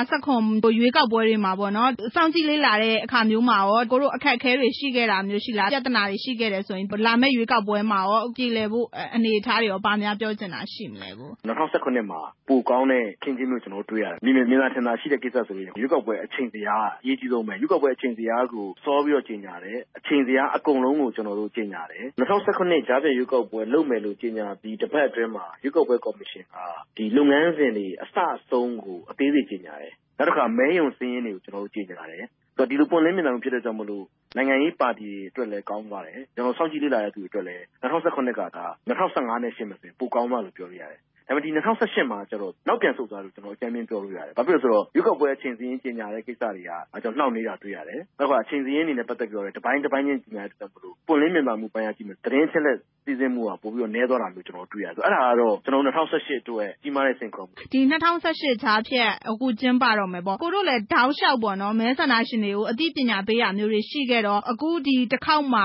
ဆိုရင်ရော ဘယ်လိုကိစ္စတွေကို အဓိက အသိပညာပေးဖို့တွေ လိုအပ်နေမလဲ အရင်ကအကိုတို့ ဆောင်ရွက်ခဲ့တာနဲ့ အခုလက်ရှိ ဆောင်ရွက်ရမယ့် အနေအထားတွေရော အပြောင်းအလဲတွေများ ဖြစ်သွားနိုင်မလားကိုဒီမဲဆန္ဒရှင်တွေပါဝင်မှုတွေကျွန်တော်တောက်လျှောက်ကြည့်တာပေါ့လေ15ရဲ့ ပါဝင်မှု16ရဲ့ ပါဝင်မှု16ရဲ့ ပါဝင်မှုက မဲဆန္ဒရှင်တွေရဲ့ ပါဝင်မှုက နည်းသွားတယ်ဆိုကျွန်တော်ဒီတစ်ခေါက်မှလည်း စိတ်ပူတာက ကြားပြကောက်ဖြစ်တယ် မဲဆန္ဒနယ်ကလည်း12နယ်ဆိုတော့ ပြည်သူလူထုရဲ့ စိတ်ဝင်စားမှုက ပိုနေကောင်းနေနိုင်တယ် ရွေးကောက်ပွဲလုပ်တဲ့အခါမှာ မဲဆန္ဒရှင်တွေက မဲထဲဖို့ စိတ်ဝင်စားမှု မရှိဘူးဆိုတာက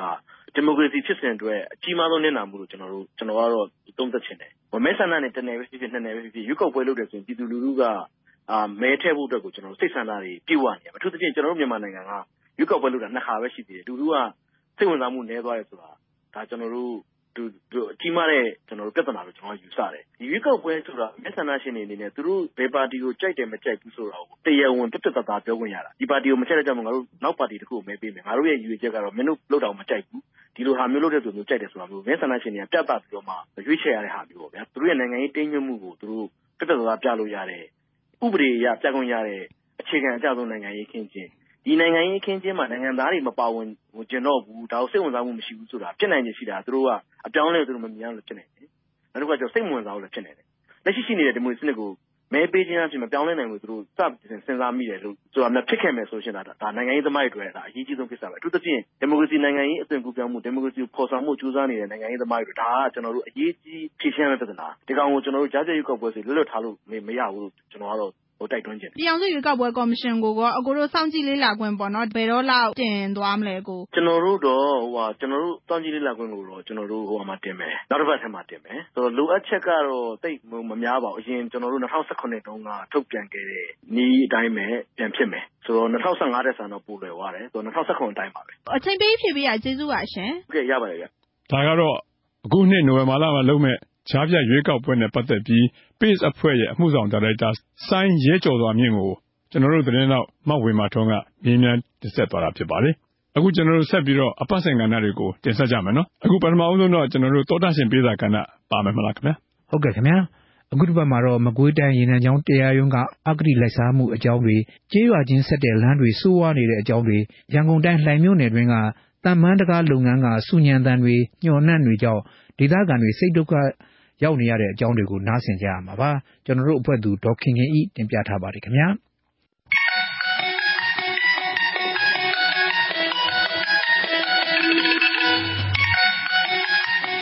မင်္ဂလာပါရှင် RFA တောတက်ရှင်ပေးစာပြန်စာကဏ္ဍကနှုတ်ခွန်းဆက်ပါတယ်ဒီတစ်ပတ်စီစဉ်မှာအရင်ဆုံးရခိုင်ပြည်နယ်ကရင်ဖွင့်လာတာတွေကိုတင်ပြပေးမှာပါ ရခိုင်ပြည်နယ်အစိုးရ ရန်ပုံငွေနဲ့ ဖောက်လုပ်တဲ့ ကျောက်တော်မြို့နယ် ပြောင်းစိတ်ကျေးရွာအုပ်စုဘက်ကို ဆက်သွယ်ထားတဲ့ ကျေးလက်ကျောက်ခင်းလမ်းကို လမ်းဖောက်လုပ်တဲ့ ကုမ္ပဏီက တဝက်တစ်ပြက်ပဲ ခင်းထားသလို တချို့လမ်းပိုင်းတွေကလည်း မြေသားလမ်းအတိုင်းပဲ ဖြစ်နေတဲ့အတွက် ကျေးရွာနေပြည်သူတွေ သွာလာရေးတွေမှာ အခက်အခဲတွေ့နေရတဲ့အကြောင်း ဒေသခံတဦးက ရင်ဖွင့်လာပါတယ်။နားဆင်ကြည့်ပါရှင်။ကျွန်တော်တို့ ပေါ့ဝအုံးမလီ9မိုင်ရောချင်းဆက်လက်မှာ ပြီးခဲ့တဲ့နှစ်က တရားငွေတွေတိဆောက်ခြင်း မရှိသေးတဲ့အတွက်ဟိုကြောက်လျှော့ခင်းတာ မခင်းခဲ့ဘူး2016 16တန်တဲ့နှစ်က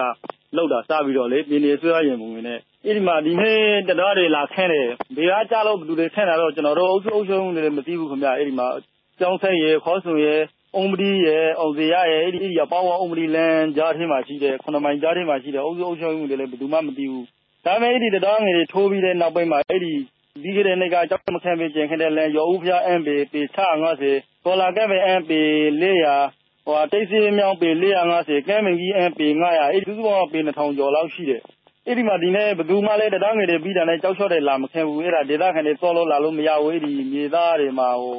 ကားတို့ထလာကြီးတို့ ဆိုင်ကယ်တို့ သုံးပြီးတော့ဘလို့မှတော်လို့မရဘူး အခက်အခဲဖြစ်နေတယ် အဲ့ဒါကို ကျွန်တော်တို့ မြို့နယ်အဆင့်အထိတော့တန်ပြပြီးပြီအချင်းချင်းတန်ပြပြီးတာမြို့နယ်ကလည်း ခရိုင်ကြီးသူတို့တင်ထားတယ်လို့ ပြောတာပဲ ဒါ ဘယ်သူမှ မလာဘူး ကျွန်တော်တို့ဒီအဓိကတော့အပေါ့ဝတ်ဆံပြကြေးရောရှိတယ်အဲ့ဒီအပေါ့ဝတ်ဆံပြကြေးရောက၄မိုင်ကျော်လောက်ဝေးတယ်ကျွန်တော်တို့ ਨੇ သူတို့မှဈေးရှိတယ်ထဲတန်းကြောင်းရှိတယ်အဲ့ဒီဆေးရုံရှိတယ်ကျွန်တော်တို့နေရာကလူတွေကအဲ့ဒီကိုအဓိကမှီခွန်နေရတာဒါအဲ့ဒီလမ်းဆက်ကြောင်းမှာကျင်တဲ့ကုမ္ပဏီကတာဝန်ယူကြောက်ချော့ခံရမယ့်ဒေသတွေကိုမခံတော့ကျွန်တော်တို့ဒေသခံတွေအားဒုက္ခရောက်နေကြတယ်အဲ့ဒီမှာ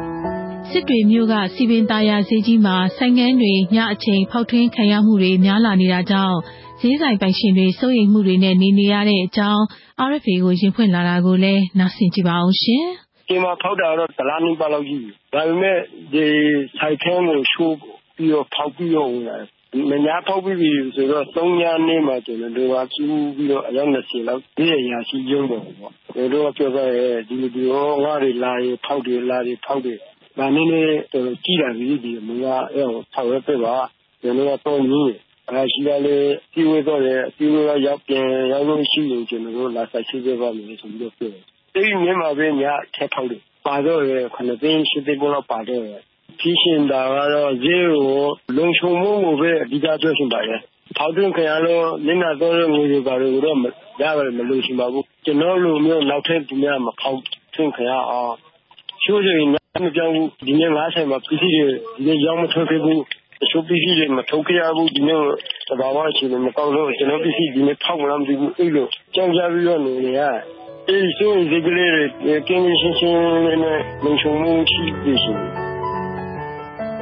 မကွေးတိုင်းကရင်ဖွင့်လာတာကိုလည်း တင်ပြကြပါမယ်။ရင်းနှင်းချောင်းမြို့နယ် တရားရုံးကအာဂရိမှုတွေနဲ့ ပတ်သက်ပြီး မကွေးဒေသခံတူကရင်ဖွင့်လာတာ နားဆင်ကြည့်ရအောင်ပါရှင်။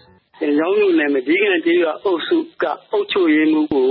ကျေးရွာပိုင်ဆက်ရည်တွင်တိုက်တွေ ရောင်းစားတဲ့ကိစ္စနဲ့ တရားစွဲထားတာ ရှိပါတယ်။သူ့ကိုဆွဲထားတဲ့ပုဒ်မက ရာဇသတ်ကြီးပုဒ်မ409ဖြစ်ပါတယ်။ဒီပုဒ်မဟာဆိုလို့ရှိရင် အမြင့်ဆုံးပြစ်ဒဏ် ထောင်ဒဏ် အနှစ်20အထိကြာခံရနိုင်တဲ့ကိစ္စ ဖြစ်ပါတယ်။ဒီကြောင့်မျိုးနဲ့တရားရုံးက အာမခံနဲ့ လွှတ်ပေးထားတာ ရှိပါတယ်။နောက်တစ်ချက်ကဒီကြောင့်မျိုးနဲ့ပြည်သူ့စည်းဝါဆရာဝန်ထောက်ခံချက်နဲ့ တရားရုံးက အာမခံပေးထားတာ ဖြစ်ပါတယ်။ တရားရုံးမှာ တရားခွင်မှာ အမှုရင်ဆိုင်တဲ့အခါမှာလဲတရားခံရှိနေရဲ့မြို့နယ်တရားသူကြီးရဲ့တရားလိုရတဲ့တည်းရဲ့က်ကနေပြီးတော့ မှန်မှန်ကန်ကန် ထွက်ဆိုနိုင်မှုမရှိအောင်တိတ်တင်တာတွေ ဟန်တာတာတွေ ရှိပါတယ်။ဒါဆိုလို့ရှိရင်လည်းဒီတော်သူတရားလွှတ်တော်ချုပ် တရားသူကြီး ဦးထုံလုံးပြောတာနဲ့ လုံးဝကို ဆန့်ကျင်ခြားနာနေပါတယ်။တရားသူကြီးတို့ဦးထုံလုံးက လူတိုင်းတို့ဒီသိမြင့် တရားမျှတမှု ဖြည့်ဆည်းပေးနိုင်ရေးဆိုပြီးတော့မှ တရားလွှတ်တော်ချုပ်ရဲ့ ရည်ရွယ်ချက်ကို ချထားတာရှိပါ တယ်တရားစီရင်မှန်တယ်ကိုအင်းဆောင်ကဆွဲလဲနေတဲ့ဒီနှောင်းမျိုးနဲ့တရားသူကြီးနဲ့ မမှန်မကန်ဖေးထောက်ကန်စာပေးထားတဲ့ဒီနှောင်းဆေးရုံက ဆရာဝန်တွေကို သမရာကြီးနဲ့တော့သက်ဆိုင်ရာ တရားသူကြီးတို့တွေ သက်ဆိုင်ရာတမန်ရေးဝန်ကြီးတွေ ဒီလိုပုံကိုယ်တွေကနေပြီးတော့မှ လိုအပ်တယ်လို့အရေးယူဖို့အားလုံးကတစ်ဆင့် တင်ပြလိုက်ရပါတယ်ခင်ဗျာ ဒီတစ်ခါတင်ပြမှာကတော့ ရန်ကုန်တိုင်းကပါ ရန်ကုန်လှိုင်မြို့နယ်6ရက်ကွက်အတွင်းတံပန်းတန်တကားလုပ်ငန်းကစူမြန်တန်တွေညှို့နှံ့တွေကြောင့်ရက်ကွက်နေပြည်သူတွေမှာ စိတ်ဒုက္ခတွေရောက်နေရတဲ့အကြောင်း ဒေသခံတူက RFA ကို စာရေးရင်ဖွင့်လာပါတယ်။ကျမတို့ လှိုင်မြို့နယ်6ရက်ကွက်တက်တွင်းဖုံတော်ကြီးကျောင်းဝင်းထဲမှာ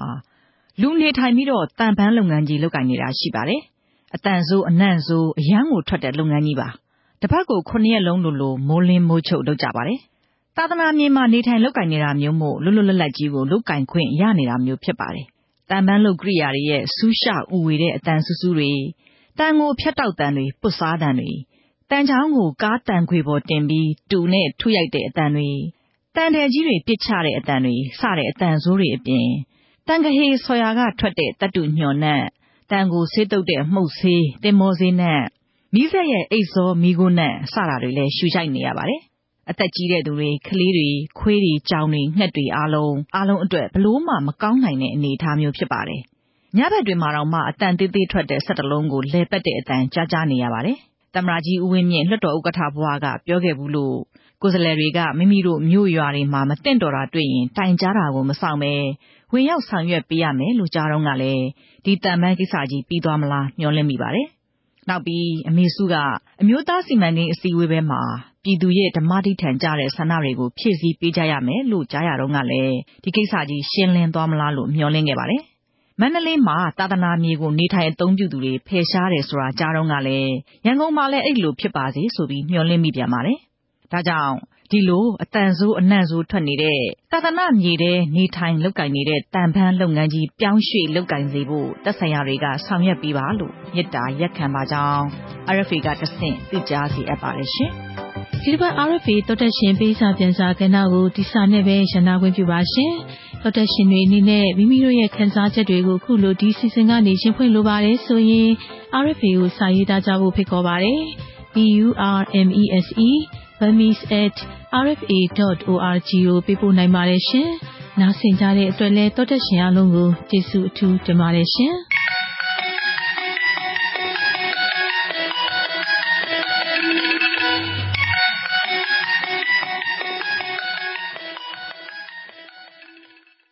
ဒါကတော့သောတာရှင်ပေးစာကဏ္ဍအစီအစဉ်ပဲဖြစ်ပါတယ်အခုဆက်လက်ပြီးတော့တကားများကိုဖွင့်ကြည့်ခြင်းအစီအစဉ်ကိုလည်းထုတ်လွှင့်ပေးဖို့ရှိတယ်နော်ဆရာငိမ့်ဟုတ်ပါတယ်ခင်ဗျာ ပြင်မဆောင်မရှင်ဦးအောင်မိုးဝင်းအပတ်စဉ်စီစဉ်တင်ဆက်တဲ့တကားများကိုဖွင့်ကြည့်ခြင်းအစီအစဉ်ဖြစ်ပါတယ်အခုတစ်ပတ်မှာတော့တရုတ်ပြည်ကနေပြီးတော့ငွေကြေးအကူအညီတွေယူပြီးဖွံ့ဖြိုးရေးလုပ်ငန်းတွေဆောင်ရွက်ခဲ့တဲ့အင်ဒိုနီးရှားနိုင်ငံရဲ့အတွေ့အကြုံတွေကိုဆွေးနွေးတင်ပြထားပါတယ်နားဆင်ကြည့်ပါခင်ဗျာ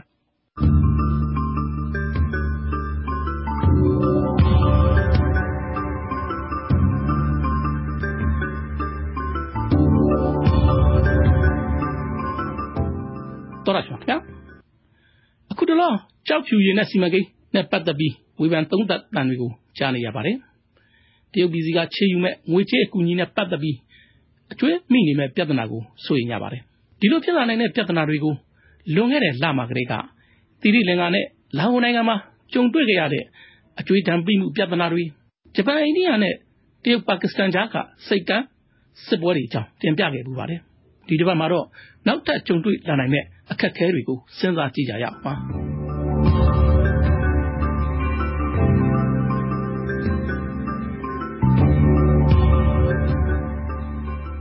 အင်ဒိုနီးရှားနိုင်ငံရဲ့တတိယအကြီးဆုံးမြို့ဖြစ်တဲ့ဘန်ဒောင်းမြို့အပြင်ဘက်က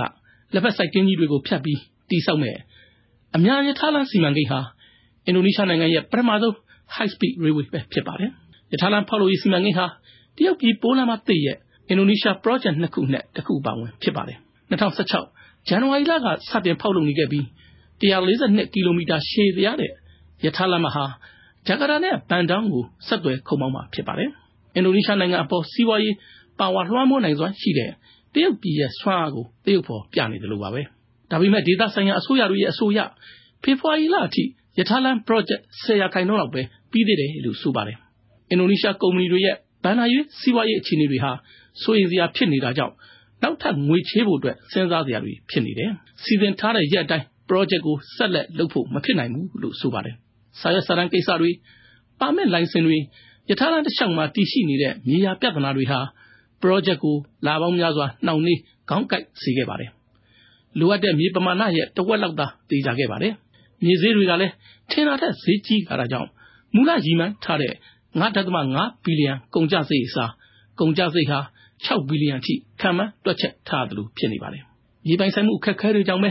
ကုန်ကျစရိတ်85ရာခိုင်နှုန်းကိုငွေချေးပေးမဲ့တရုတ်ဖွံ့ဖြိုးရေးဘဏ်ဟာအရစ်ကျချေးမဲ့ချေးငွေတွေကိုချိန်မှန်များစွာအချိန်ဆွဲနှောင့်နှေးခဲ့ပါတယ်။ပီကင်းမှာကျင်းပတဲ့ပိုးလမ်းမတဲ့ဖိုရမ်မှာအင်ဒိုနီးရှားရထားလမ်းစီမံကိန်းအတွက်ငွေချေးမဲ့သဘောတူညီချက်တွေကိုလက်မှတ်ရေးထိုးခဲ့ပေမဲ့ငွေပေးရမယ့်အချိန်တွေရောက်တိုင်းနောက်ဆုတ်သွားပြန်ပါတယ်။အင်ဒိုနီးရှားဝန်ကြီးကတော့တရုတ်ပြည်အနေနဲ့အရှေ့တောင်အာရှမှာအ င်ဒိုနီးရှားနိုင်ငံရဲ့ မဟာဗျူဟာရအရေးပါမှုကို သိနေတဲ့အတွက် ချိန်ငွေတွေကို ဖျက်သိမ်းသွားမှာမဟုတ်ပါဘူး။ဒါပေမဲ့ သူတို့မှာ တခြားဦးစားပေးရမယ့်အရာတွေ ရှိနေပါတယ်။ဥပမာ ပင်လယ်နဲ့ ခွဲခြားထားတဲ့ အိမ်နီးချင်းနိုင်ငံတွေရဲ့ ကုန်သွယ်မှုလမ်းကြောင်းတွေကို အလင်းအမြန်လှုပ်ဆောင်နေမှုရပါတယ်။ဂျာဗာကျွန်းပေါ်က စီမံကိန်းတွေဟာ စောင့်ထားလို့ရပါတယ်လို့ ဆိုပါတယ်။အင်ဒိုနီးရှားနိုင်ငံမှာ တရုတ်ကော်ပိုရေးရှင်းကြီးရဲ့ ဒုတိယစီမံကိန်းကတော့ ဆူလာဝစီကျွန်းပေါ်ကမော်ရိုဝလီစက်မှုဇုံ project ပဲ ဖြစ်ပါတယ်။အဲဒီကျွန်းလေးမှာ တရုတ်ပြည်ရဲ့ ကျင်းနီစက်ယုံနဲ့တမ်မလိစက်ယုံတို့တည်ရှိရာနေရာဖြစ်ပါတယ်။လွန်ခဲ့တဲ့နှစ်တုန်းကပီကင်းမှာ1.6ဘီလီယံ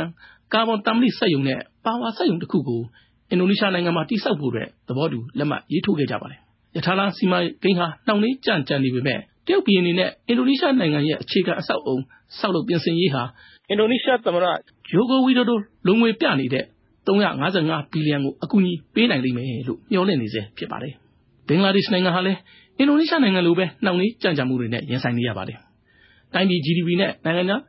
ချေးငွေဟာမှတ်များပဲဝန်ထုတ်ဝန်ပိုး ဖြစ်နေပါတယ်။ပေတာစိတ်ကမ်းမှာတိစောက်မဲ့1.65ဘီလီယံ တန်ဖိုးရှိတဲ့ကြောင်မီးသွေးစက်ရုံအတွက် တရုတ်အစိုးရပိုင် CMC ကုမ္ပဏီနဲ့ ဘင်္ဂလားဒေ့ရှ်အစိုးရပိုင် Norwest Power Generation Corporation တို့ကြားမှာ သဘောတူလက်မှတ်ရေးထိုးခဲ့တာ ဖြစ်ပါတယ်။အကျိုးအမြတ်ကို တဝက်စီ ခွဲယူမှာ ဖြစ်ပါတယ်။တရုတ်ကော်ပိုရေးရှင်းက ဘဏ္ဍာရေးကို အပြည့်အဝ ထောက်ပံ့ပေးခဲ့တာ ဖြစ်ပါတယ်။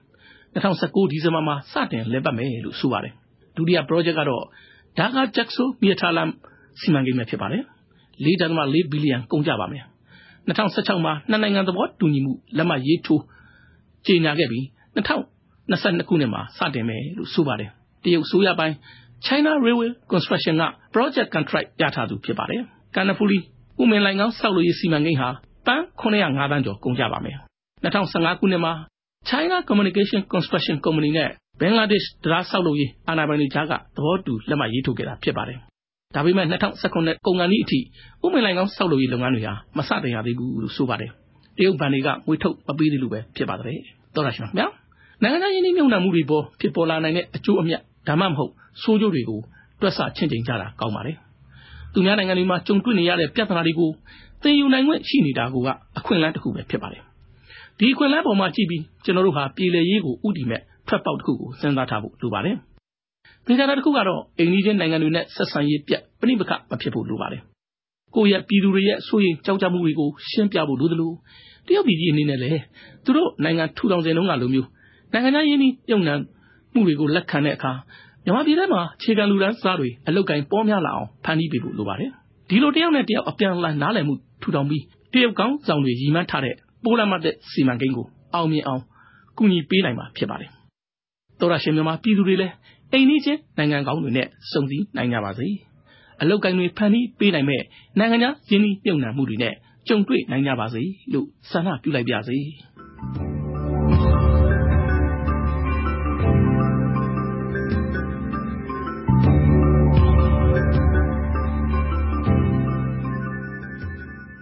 ပြင်ပဆောင်းပါးရှင် ဦးအောင်မိုးဝင်းရဲ့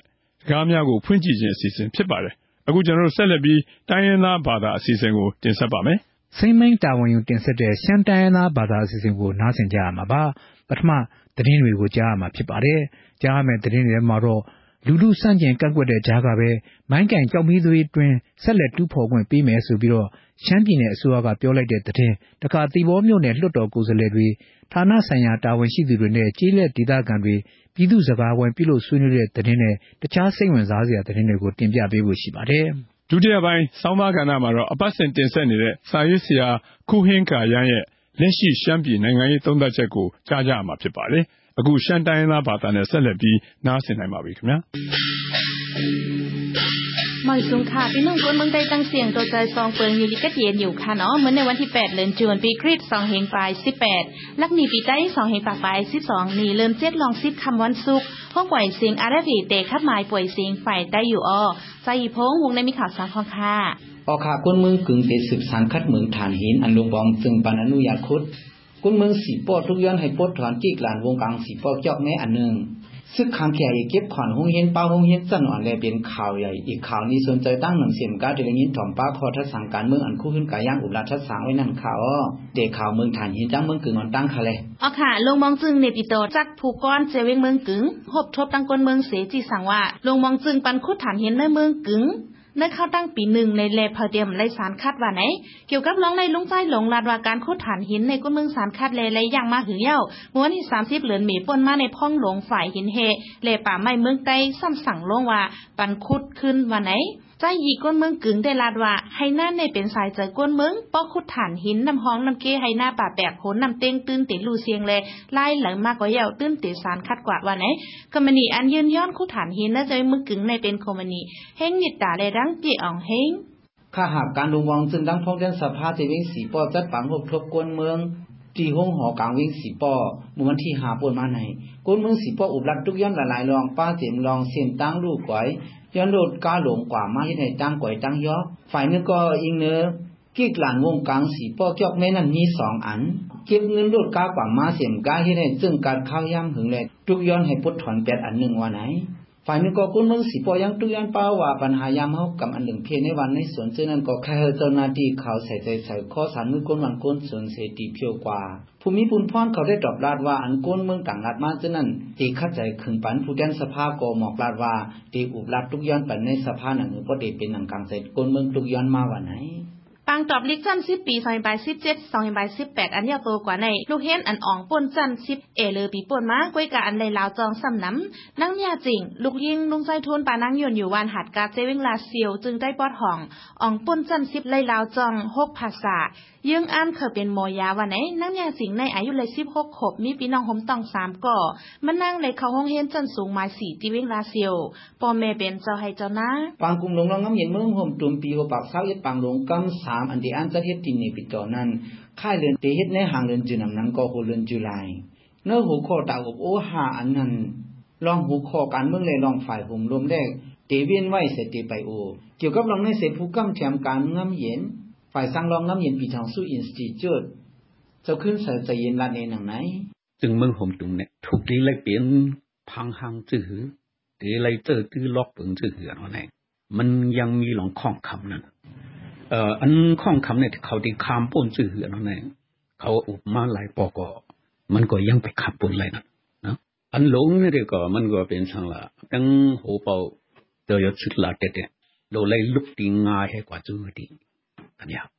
พอเขาลุกปีง่ายให้กว่าจุดีอันยาบเนี่ยลองก่อสร้างลองยุ่มย้ำกันก็ที่เป็นมาเพราะว่ามีลองยุ่มย้ำกันมาเยาในก็ตาที่อุบลึงการที่อุบลอง cả nó mừng hư, ta thì ụp lòng hùng lông mà thì ngại mà. Thì biến cho nắng กับซึ่งหลวงวังจึงค่าระยะ248 ยึดให้เข้ากับป้นวันน้ำหมดสมเจวิงเมืองนาย อันมีหิมตั้งรถกาตาหมอก1ปากเอเคอร์ ว่าเดเอาเฮ็ดปืนตีตาฝึกการซึกวันไหนคนเมืองไม่เจอย้อนว่าเดมีตีปุกซอมกินยาวในแลออนกันก็ทบทบก้างเกผู้ก้อนเจวิงอีกตั้งตับซึก ตับซึกอ่ำพร้อมเสียมก้ายังปลายว่าวันที่ 8 วันศุกร์ไหนเดลงกดทัดปีลินให้เข้ากาบเดเฮาเจ้าให้เข้ากาบเจ้าไหนลงลายมือเลยใจว่าเดอ่ำแตบต้นใหม่อันมีเนื้อให้เจ้าไหนย้อนว่าเป็นปืนตีของตับซึกวันไหน เกี่ยวกับร้องในใจใจก้นวันน่ะหมอสมได้ลาดว่าน้ำเตยก้นวันได้เพราะว่าล่วงกันก็เหมือนดังว่าพี่กล้วยเผาผมเขาโมพักเข้าขาแต่ดีเลยมีตั้งหยัดอยู่เต้เด้แล้วค่ะก็รัดกันตึงฝั่งกันไว้เรื่องนั้นแล้วก็ก็อะไรก็เตรียมอ่านลวงฐานะเขาคาว่าซื้อถึงที่ไรก็ถึง พร้อมกันนี้กว่าเจดีย์การนะครับค่ะอุณาเนาะค่ะแต่ที่เมืองนายในเลือเซให้เข้ากับก้นวันน่ะหมอสมปากเอกาเยาตับซึ่งหลวงพองจึงยังยืดไว้แทงให้ก้นวันอึ่งน่ะหมอสมอึ่งกุนหน้าอึ่งร้อยเขียวแทงเกาปากเอกาไปยืดไว้เจมือปีเห็นเกาปากเก้าสิบสองเก้าสิบสามยังตึกมาหลัดก้นวานเป็นตั้งการมือปีซอยใบสิบสามในกล้วยวันไหน sức kháng KIO KIA ส่งลิจูฮงเซาฮงเฮนเนื้อสิตอนหมู่เจลาลาตี ก่อนไปถึงวันที่15เดือนจุนให้ส่งปันเงินขอนกาวฮงเฮนฮงเซาจะนายวันไหนพอเป็นฮงเซาที่ลูกเฮนเขาอยู่จันเงาเก้าแสนปียพอเป็นฮงเซาลูกเฮนจันกลางอยู่10แสนปียพอเป็นฮงเซาลูกเฮนจันสูงอยู่35แสนปียให้ได้ใส่ขอนสู้กับ sức kháng KIA วันไหนฝ่ายหนึ่งซึกร้อย TNLA ก็จะมีจูจุมปิดุจิเสียงเจ้าให้ใส่ขวานที่เขาต่างเงินเขแสนห้าหมื่นย้อนตีตบเงินมานับหูปากแสน วันที่หาย่ามกลางคำนั้นลูกจุ้มปีตุจิตลงทางก่อนหนึ่งเลยดังใจแรงก้นหนุ่มหมูจิเลยตอบเทียงพิดมอกันปีตุจิตเอากองจำใจแรงเฮ็ดเธอก้นเมืองเลยไม่เจอลองห่มลม ใจเลี้ยงเลยต่างลิกถึงผู้ก้อนวานเอิงและเจเว้งอีกประดังต่างลิกถึงปาติใต้สองอัน ลูกย้อนเฮอลูกจุ้มปีตุจิตก็เอากองจำโหมันนันเฮาเลยมาย้อนน้อมต่อนาก้นหลวงกลางเกวันเอิงเสียมกะเฮาเลยปันกว้ามมันลงลายมือวาดเดียมเอากองจำก้นเมืองเตรียมเจออำนาจเป้กินเก็กเต็งก้นเมืองแทงวันไหน วันที่เจ็ดยามมอยวันสองโมงใจจับคู่เลยดังใจแรงเลยโหทบกันต่อนาปริกเจเว้งหมู่เจเซลงลายมือยาวโตกว่ายาววันไหนข่าวง้าใส่ได้ต่อหนาวงในชุดเยาวดีในออ สียงใต้อารับเอเฮาขาดสืบปล่อยเสียงปันไว้อยู่ค่ะอ้อกำในพี่น้องเขาจะแรงเงี้ยนถ่อมป้องความขอทัศสางการเมืองคู่หืนกายังอุกไข่ทัศสางไว้เกี่ยวกับรองเงาไล่การเมืองในวันเหมือนไหนในนั้นค่ะอ้ออ๋อครับตอนแต่วงในเฮาค่ะเอาหูก็อันว่าเปิงปึ้งจีเมืองเลยลักเมืองสองอีกเปียดอันว่านั่นเฮเฮาก็ที่อุดจอมกับอีกหนึ่งขนาดนั้นเข้าคิววงวังในมีคนหนึ่งจุ่มสองจุ่มออนกันตู้หนึ่งเฮ็ดทางว่าลูกปีปังกุม UPTJC จุ่มผู้นำน้าอันเปป้องกันทางรองน้ำเย็นนั่นเฮ็ดปังกุมเก็บจัดมาว่ากูจีเมืองของมันในมีส่วนตัวตาที่เขียนแกมปักตรงลักเมืองของจีเมืองของมันยาววันไหนสิห้องหกพอเมกวนเมืองคือนั่นก็เขากาเลยยินมาขนาดที่ที่มาเปิงปึงจีเมืองในมีส่วนเขียนแกมยาวห้าอันวันนั้นประมาทัดสังด้วยหลีงามในตอดถึงวันมือในจึงไปมีส่วนตัวตาที่เขียนแกมในเขาค่ะยีไรผู้แจงแรงอยู่ค่ะที่ถือแล้วเขาว่าอะไรเจ้านั้นขลาเนี่ย อยู่ที่จุมพูนำนาอยู่ปีที่เจสีในเนื้อเลือนมีปนมาตั้งเลือนในอัมมีปังกุมกันอัมเป็นปังกุมกันมาเพื่อการอยู่ที่อีเออันว่าจุมยิบกองกังเจ้าคือเขามาโฮมจุมกันนั่นแหละสังจำปาดัง NRPC อันต่างตัวลงปองจึงเลยอีเวปาดังฝ่ายจำเรามาโฮมกันเฮเฮ็ดปังกุมนอกเลียกกันเฮมีลองตกลงกันมาก็มีอยู่เพื่อการเขาก็ถึงปีสั้นอันว่ามีส่วนเขียนเต็มปึงปึงสีเมืองยาวอันวันเดนเนี่ยถึงครั้งนั้นมากกันนะ ทีนี้เขาก็จะเลยพูดไว้อันหนึ่งก็ภายตักซึกตับเรอมาในเดจึงมีขออ่างกันขอเจ็บตัดไว้ว่าก็ตั้งอ่ำฮับเลยลองว่าอ่ำผัดออกนะเมืองโฮมตุมสีปอกลองว่าเตรียมเฮ็ดให้เมืองโฮมตุมเจ็บใหญ่สีปอกอันว่านั้นตั้งสีเลยครับเพราะว่าอ่ำฮับเลยอันนั้นเพื่อตาดีปันสุนเฮาจุ้มเจ้าคือเหลอที่เมืองเหลอเขียนเตรียม ตักผมรักมันหันวันนั้นเปลี่ยนได้เขาได้มัวซื้อเท่านั้นทั้งเสื้อว่าซื้อข大公那个么很往ทาง来，างป是งตู次话是可来顺德上行广州搞行规นถึงตักสีเลยยอมรับรางวัลผ่านออกนั้นเมืองผมตุ้มอันว่านั้นเขามีคอนหนองไว้คำเสียวค่ะนะหรือนั่นก็บ่เป็นตำรวจในในถึงเขาตื่นว่าฟอมาผูกกลุ่มกันผู้ตาตีเฮ็ดแทงฟังกลุ่มลองน้ำยินเมืองผมตุ้มในแทงกำหนึ่งในถึงอยู่ดีจุ้ม ยิบกองกลางฝ่ายเจ้าคือในหนึ่งตีเลยยอมรับ GDR สองตีเลยยอมรับรางวัลมีตำรวจลูกเหลียวสามเยี่ยมเลยผัดอกถามขอในตึ้งไว้ถึงลงเออุบุตาชีทันวันนั้นเขาก็เป็นเลผู้จอมอยู่กำในฝ่ายหนึ่งตั้งหนึ่งซ้ำอยู่ที่ผู้เกื้อกลุ่มจึงเมืองตองท่านสุจีซ้ำมีขออ้างเจ้าหนังสือในอยู่ที่หลวงปองจึงซุ้มนกยุงในจึงมีขออ้างว่าในสองยี่สิบเปียเนี่ยเธอสัญญาเปิงปึ้งเฟดรัลเธอเขียนเตรียมเย้าสองยี่สิบเก้ามาอีกเลยหาหูข้ออันว่าการโหมลงการเมืองการ ลองปนอีกเลยป้าดังลองสิ่งเวลามีหาหูขอนั้นเธออุบโอเขียนเตรียมยุกอย่างมันเย้าตัวเพราะฉะนั้นสองสิบเก้าในยอดในยอดถึงสองเข้ามาหิมมุ่นเมปักถึงลักเมืองเสียวเฮ็ดปังเลือกตั้งลูกปีปังเลือกตั้งนั่นยาวเสียวจุ่มอันออกปีการเลือกตั้งนั่นตีเลยทุกถึงฟองงำจอมหนังปักถึงลักเมืองเหม่อเหม่อกว่านี่ไทยทุกคือกลุ่มจึงเมืองได้มีข้ออ้างไว้จังนั้นนั้นกันนะค่ะกุ้ยเนื้อนั่นก็อ่ำป้าไว้ลองว่า ที่ปันสุนไล่กูแต่เจ้าคือเขามีส่วนจะสังหาของทั้งขออันวันนั้นอำแจมไว้เจียงเลี้ยงอำลาไว้เจียงเลี้ยงนั่นเก่าทีในพม่าอีผู้ไปด้วยเจ้อยู่ที่จำโนเลยสังอยู่ที่หลวงปองซิงเลยสังกูแต่ที่ปันสุนจะสั่งหาของเลยทั้งขอจุนเจ้าคือเผ่ามันอันนั้นก็กูแต่ที่ปันสุนเขียนเจียมเปิงปึ้งของทีมึงเผ่ามันอันวันนั้นขึ้นไปมีผู้เราเผอเจ็บจัดกันตกลงกันปันความกันสีอีอันวันนั้นเขาก็เทเลผู้แจ้งของข้าครับก็บ่ชื่อไหนเลยเพราะเขาค่า จุ้มเต้าเคยเสียนั้นนั่นก็นั่นจุ้มไตเฮาสิจุ้มจุ้มสันติกะเอ่อจ่องเมาจอมอันเปิ้นเขาเขาว่าเขามีส่วนเขียนเตรียมปึงปึงที่เมืองยาวเลยสังอันนั้นก็เขามีส่วนเพื่อจะอ่อจะสั่งหางของห้างกุ้ยขอยเอาเลยนั่งเขาค่าอะไรเคยเปลี่ยนนั้นเขาค่ามาอุปกันกำนึงนี่ว่าตีเรียนห้องกัน นั่นก็ตีหมาห้องกัน นั่นก็อำพูดบอกเสียงเลี้ยงหลีเลยเขาที่หยองเมาจอมการเมืองหนังควรเขียนจำปัญหานั้นควรในจีก็ปฏิเสธชุนจังนำนำที่นั่นอยู่ในแต่เขาพาเลยทัดหันเรื่องนั้นเพราะที่ยู่ในเตาสอง 남남시น유나이테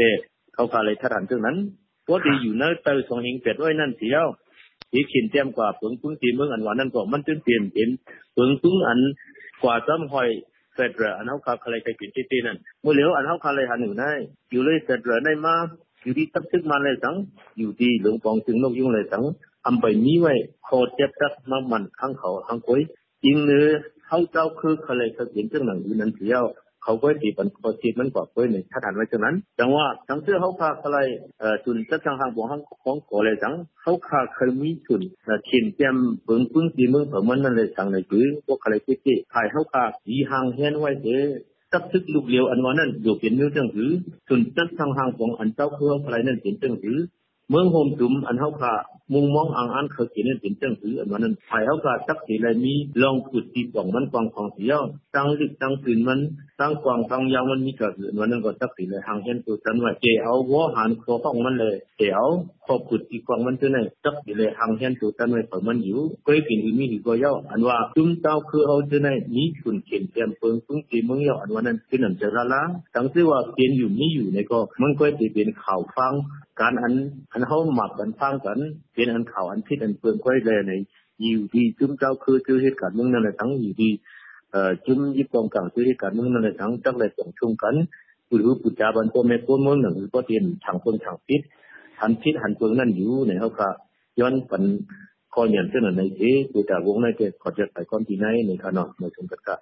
แหละทั้งจักเลยส่งชุมกันหรือปุจจาบันโตเมโกมงหนึ่งก็เตียนทางเปลืองทางพิษหันพิษหันเปลืองนั่นอยู่ในเขาก็ย้อนปันคอเหยียนเส้นในเทปุจจาวงในเทขอจะไปก้อนที่ไหนในขณะในชมกันก็ เอาค่ะยินชมขอบใจเย็นน้ำค่ะอ่ะ ข้าหมายปล่อยเสียงฝ่ายใต้ตอนหาวงในสุดเย้าตีในออใจหยีพงดังข้าเฮานางยีหอมผมจมปีน้องคนเมืองใต้ตีฮัดถอมเสียงใจอาราเบวันสุกวงนาเชียงอยู่เขาอยู่ลีกัดเย็นห้ามเขียนหายังสีกัมเหมยซื้อค่ะ အခုကြားခဲ့ကြရတဲ့ရှမ်းတိုင်းရင်းသားဘာသာအစီအစဉ်နဲ့ပဲဒီနေ့မနေ့ပိုင်း RFA လွတ်လပ်တဲ့အာရှအသံအစီအစဉ်တွေကိုရန်နာတော့မှာဖြစ်ပါတယ်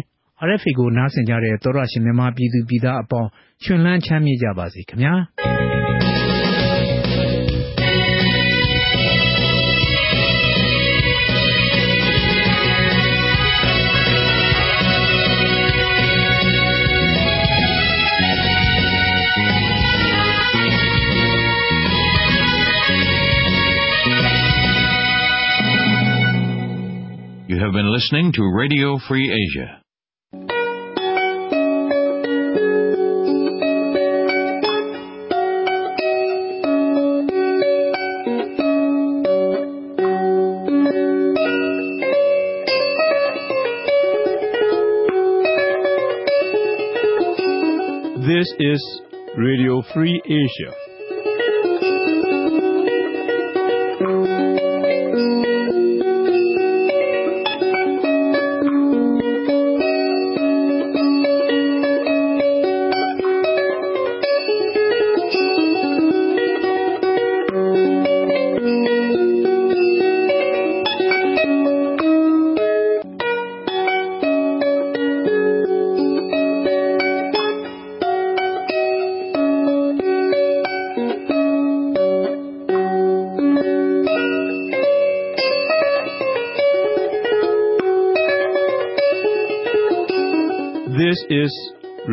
Free Asia.